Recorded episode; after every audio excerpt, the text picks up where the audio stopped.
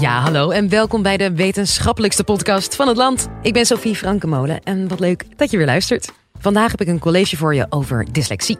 Want alles lezen en schrijven voor heel veel mensen zo makkelijk en zo zorgeloos als, ja, als fietsen, is dat voor mensen met dyslexie wel anders.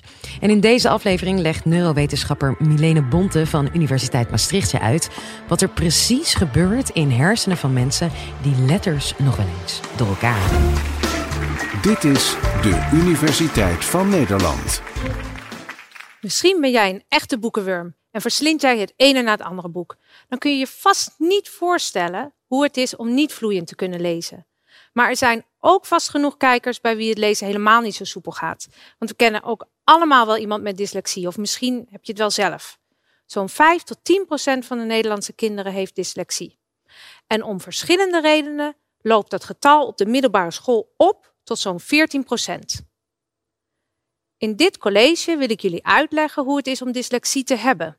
Maar daarnaast wil ik jullie vooral ook laten zien hoe ontzettend complex en ingenieus het is om te leren lezen, ook voor vloeiende lezers. Waar we vaak namelijk helemaal niet bij stilstaan, is dat lezen eigenlijk iets heel onnatuurlijks is. We zijn er niet mee geboren en hebben het onszelf aangeleerd. En daarom moeten we ons brein een soort van herorganiseren op het moment dat we willen leren lezen. En dat gaat niet altijd even soepel. Laten we beginnen bij het begin. Wat is dyslexie? Dyslexie betekent letterlijk beperkt lezen. Je merkt dat bijvoorbeeld als iemand met dyslexie voorleest. Dat gaat vaak heel langzaam, radend en letter voor letter. Zoals bijvoorbeeld bij dit achtjarige meisje met dyslexie dat in groep 5 zit en later graag kinderboekenschrijfster wil worden. Vlek, spies, spiets,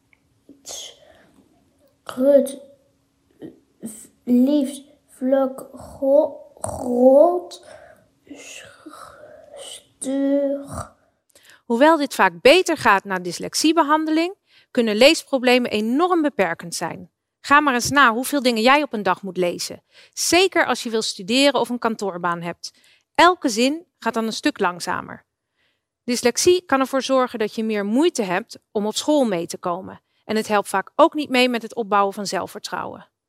Daarnaast bestaan er ook nog steeds vooroordelen over dyslexie. Bijvoorbeeld dat mensen met dyslexie minder intelligent zouden zijn of lui zijn en gewoon een beetje wat meer moeite moeten doen. En dit zorgt voor schaamte en het ontwikkelen van allerlei trucs om dyslexie te verbergen. Zo vertelde een dyslectische vriend van mij laatst dat hij altijd alleen in afkortingen schrijft als hij op een bord of zo'n flip-over iets aan collega's moet uitleggen, zogenaamd omdat dit sneller en efficiënter is. Dyslexie is dus niet zomaar een onschuldig probleempje en zorgt ervoor dat je heel wat meer moeite moet doen om mee te komen in de maatschappij. Maar hoe ontstaat het dan? Kun je het bijvoorbeeld terugzien in het brein? Als we naar scans van de hersenen kijken, kunnen we niet direct zien of iemand dyslexie heeft of juist heel makkelijk leest. Er is bijvoorbeeld niet één specifiek gebiedje dat altijd precies op dezelfde manier afwijkt bij mensen met dyslexie. En er bestaat dus ook niet zoiets als het dyslectische brein. Maar zit dyslexie dan ook wel in de genen? Er zijn inderdaad genen gevonden die een link hebben met het ontstaan van dyslexie. En we weten ook bijvoorbeeld dat wanneer een van je ouders of je broer of je zus dyslexie heeft, de kans dat jij het ook hebt zo'n ongeveer zo'n 40 tot 50 procent is. Terwijl die kans anders maar 5 tot 10 procent is. Erfelijkheid speelt dus een rol. En de kans dat dyslexie dan ook daadwerkelijk doorzet, is dan weer afhankelijk van andere factoren. Zo zijn er bijvoorbeeld ook factoren die bescherming kunnen bieden tegen dyslexie. En hoewel we eigenlijk best weinig weten over hoe die beschermingsfactoren precies werken, zien we dat dit voornamelijk factoren zijn die het leren lezen en ook het begrijpen van tekst makkelijker maken. Bijvoorbeeld als je veel voorgelezen wordt als kind of als je een goede woordenschat hebt ontwikkeld. Maar het helpt ook als je je niet makkelijk uit het veld laat slaan wanneer je fouten maakt. En om uit te leggen waarom zoveel verschillende factoren nou een rol spelen bij het leren lezen en het ontstaan van dyslexie, moeten we toch weer even terug naar het brein. Als kind leer je van jongs af aan hoe, hoe je moet praten. En dat gaat ons vaak eigenlijk best wel makkelijk af, omdat ons brein hiervoor tijdens de evolutie heel mooi geoptimaliseerd is. En bij lezen is dat niet zo. Want de geschreven taal is iets dat mensen pas ongeveer 5000 jaar geleden bedacht hebben. En dat is relatief kort voor evolutiebegrippen. Wij moeten dus die geschreven taal zien te koppelen aan de gesproken taal die we al kennen. Je moet dus leren hoe dat wat je hoort er op papier uitziet. En daar komt nog best veel bij kijken. En als we leren lezen, is het dus heel belangrijk dat we de letters op papier goed kunnen herkennen. En voor dat herkennen van die letters hebben we alleen geen specifiek hersengebied. We moeten dit zelf creëren tijdens het leren lezen. En wat we dan doen, we maken een hele kleine aanpassing in een hersengebied voor visuele waarnemingen hier achter in de hersenen. En dit gebied is oorspronkelijk bedoeld om objecten te herkennen, zoals bijvoorbeeld een tafel of een stoel. En door te lezen trainen we een deel van dit gebied, zodat het heel mooi gespecialiseerd wordt in het herkennen van letters. En dan denk je misschien, nou ja, dat kan toch nooit zo lastig zijn? Maar een tafel herkennen of een letter herkennen is nogal een wezenlijk verschil. Dus deze aanpassing vergt nogal wat van het brein. We kunnen het daarom niet van nature in één keer goed doen. En juist die complexiteit laten kinderen ook heel mooi zien, dyslexie of niet. En dat kan ik hier bijvoorbeeld heel mooi illustreren aan de hand van deze tekeningen. Want iets wat heel veel kinderen op jonge leeftijd doen, is in spiegelbeeld schrijven. Ze vervangen bijvoorbeeld een B door een D of andersom. En vrijwel alle kinderen maken deze fase door als ze beginnen met schrijven. En daar is een verklaring voor. Want voor het herkennen van objecten in onze omgeving is het heel belangrijk dat we de rotatie van links naar rechts negeren. Bijvoorbeeld als de oor van een kopje naar links staat en de andere keer naar rechts staat, dan herkennen we dit kopje nog steeds als hetzelfde kopje. En het visuele gebied is dus ingesteld om juist dat spiegelen van objecten te onderdrukken. Om het ons makkelijker te maken en om verwarring te voorkomen. Maar als kinderen leren lezen, onderdrukken ze dat spiegelen dus ook. Dus ieder kind zal daarom aan het begin een D en een B door elkaar halen. En dat vergt dus training. Daarom schrijven kinderen soms in spiegelbeeld en moeten we ons brein weer een beetje manipuleren en aanpassen, zodat het spiegelen specifiek als het gaat om letters juist niet onderdrukt wordt. Vervolgens is dat nog niet genoeg, want dat nieuwe gebiedje voor letters moet verbonden worden met het auditieve cortex. En die auditieve cortex zit hier naast de oren en is gespecialiseerd vanaf jonge leeftijd in het herkennen van taalklanken van de moedertaal.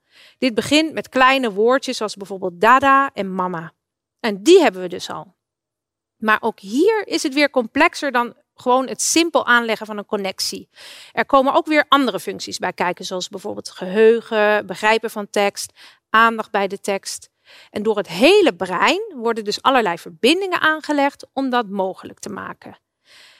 Ook daar blijft het weer niet bij, want er is nog één moeilijkheid. Als we een letter willen koppelen aan een geluid, is dat een heel specifieke klank, bijvoorbeeld een b of een r. En die afzonderlijke klanken van een letter moet je ook nog leren. En ik kan me voorstellen dat het eigenlijk best wel vaag aanvoelt. En het is misschien ook wel een beetje technisch. Maar het wordt vast duidelijker als ik even een geluidsfragmentje laat horen. En in dat geluidsfragmentje horen jullie eigenlijk gewoon een heel simpel woord. Brood. Het is helemaal niet zo vanzelfsprekend om hier de aparte klanken in te kunnen onderscheiden. Wij kunnen allemaal lezen, dus wij weten heel goed dat je hier een b en een r hebt en een lange o en dan vervolgens een d die je uitspreekt als een. Als je niet kunt lezen, bijvoorbeeld iemand die analfabeet is, dan hoor je dat helemaal niet, want je bent die niet bekend met die losstaande klanken. Dat is namelijk iets wat je normaal gesproken totaal niet nodig hebt als je leert praten. Dus, als we het samenvatten, in de eerste fase van het leren lezen zijn er drie aanpassingen noodzakelijk. Ten eerste moet het visuele gebied geherorganiseerd worden en ingericht worden op het herkennen van letters. Daarnaast moet je het auditieve gebied afzonderlijke klanken aanleren. En dan is er misschien nog wel de meest belangrijke aanpassing. Deze twee gebieden die moeten weer nauw met elkaar verbonden worden. En, want je moet de klanken goed leren koppelen aan de letters die je op papier ziet. En nu komt de aap uit de mouw. Precies, dit leerproces loopt vaak lastiger bij mensen met dyslexie. En dat kunnen we bijvoorbeeld laten zien, of beter gezegd laten horen, aan de hand van een recent onderzoek onder universitair studenten. Zowel mensen met als zonder dyslexie. En ik ga dit testje ook eens met jou doen. Het is heel makkelijk. Je hoeft je alleen maar even te luisteren en verder hoef je niks te doen. Dus ik laat jullie nu eerst een paar lettergrepen horen. We beginnen met de eerste reeks. Ti vu go la da tu ti go pa go ku go mi pa da mi da tu pi tu go mi pi do pa mi da tu go mi tu go mi vu ku vu. Oké, en nu laat ik nog een keer een reeks horen. Mi da ku pa do ti tu pi go go la vu tu pi go go la vu pa do ti go la vu pa do ti tu pi go. In het echt duurde dit testje uiteraard een stuk langer. Maar misschien is het een aantal van jullie toch nu al opgevallen. De eerste reeks lettergrepen was totaal willekeurig. Maar in de tweede kon jij mogelijk nieuwe woorden ontdekken. Zoals bijvoorbeeld toepiro of golaboe. En hier werden namelijk de lettergrepen steeds op dezelfde manier gecombineerd. En terwijl de studenten in ons onderzoek naar deze lettergrepen luisterden, maten we hun hersenactiviteit. En wat zagen we? Bij de lettergrepen die steeds op dezelfde manier gecombineerd waren, zagen we dat de hersenactiviteit van de deelnemers na een tijdje synchroon begon te lopen met het ritme van die nieuwe woorden. En dat betekent dat onze hersenen iets aan het leren zijn. We herkennen een bepaald patroon in die nieuwe woorden. Bij de willekeurige lettergrepen zie je die leercurve helemaal niet. En dat is eigenlijk best logisch, want door die willekeurige volgorde valt hier helemaal niks te leren. Maar als we nu in detail kijken naar die leercurve, zien we eerst een piek in die synchronisatie en daarna neemt die weer af. En dat wil mogelijk zeggen dat je ergens eerst heel goed je aandacht op gaat richten en dan vervolgens weer iets minder, omdat je die regelmatigheid eruit hebt gepikt. En die piek zit hier dus ongeveer zo rond de acht minuten. En wat nu verrassend is, bij mensen met dyslexie ziet deze curve er net iets anders uit. We zien dus ook weer een toename. Ze leren dus wel, maar dit gaat een stuk langzamer en geleidelijker. En de piek is ook een stuk lager. En hoe lager de piek, hoe meer moeite mensen hadden met ook weer andere taken waarin ze iets moesten doen met de losse klanken uit woorden, zoals bij het broodvoorbeeld. Dit soort verschillen in leercurves zien we ook wanneer we bijvoorbeeld kinderen met dyslexie taakjes laten doen waarin ze letters en klanken moeten leren koppelen. En dit is precies een van de redenen waarom bijvoorbeeld Engels een extra lastige taal is voor mensen met dyslexie. Daar kan namelijk dezelfde klank vaak op verschillende manieren geschreven worden, wat het leren van die koppelingen tussen letters en klanken extra moeilijk maakt. Denk maar eens bijvoorbeeld aan de woorden eet en late. Italiaans is op dat vlak juist weer een stuk makkelijker, omdat daar elke klank precies op dezelfde manier geschreven wordt. Kortom, er komt een hoop kijken bij het proces van het leren lezen. Dat de meeste mensen dus überhaupt vloeiend leren lezen is eigenlijk een klein wonder. Maar goed, dat maakt het niet minder vervelend voor mensen met dyslexie. Kunnen we dit nu voorkomen? Helaas kunnen we het niet helemaal tegenhouden. Daar is het gewoon te complex voor. Maar we kunnen het wel makkelijker maken door dit soort onderzoek te doen en meer kennis te krijgen over dyslexie en leesontwikkeling. Dan kunnen we dyslexie in de toekomst eerder herkennen en kinderen bijvoorbeeld eerder dyslexiebehandeling geven. Want vaak zijn kinderen nu pas rond de 8 à 9 jaar als voor het eerst wordt vastgesteld dat ze dyslexie hebben. Ze hebben dan al minimaal 1 tot zelfs 3 jaar leesproblemen gehad, waardoor ook hun zelfvertrouwen op het vlak van leren vaak een knauw heeft gehad. Dus hoe eerder je dyslexiebehandeling kunt starten, hoe beter. En daarnaast is eigenlijk gewoon het meest simpele advies om je hersenen te blijven trainen door veel te blijven oefenen met lezen. Goed, terugkomend op de beginvraag. Hoe ontstaat dyslexie? Achter het leren lezen gaat een ontzettend ingenieus en complex systeem schuil. Dat wij in staat zijn om onze hersengebieden helemaal om te vormen tot expertisecentra voor het lezen is eigenlijk heel bijzonder. Niet gek dat het daar wel eens iets mee misgaat. Waarom dat leerproces bij de een anders gaat dan bij de ander, komt door verschillende risicofactoren die de ontwikkeling van dyslexie aan de ene kant juist kunnen triggeren en anderzijds factoren die juist weer beschermend werken. Al met al blijft het goed om meer inzicht te krijgen in hoe dyslexie precies werkt en ons er bewust van te zijn welke problemen dit met zich meebrengt.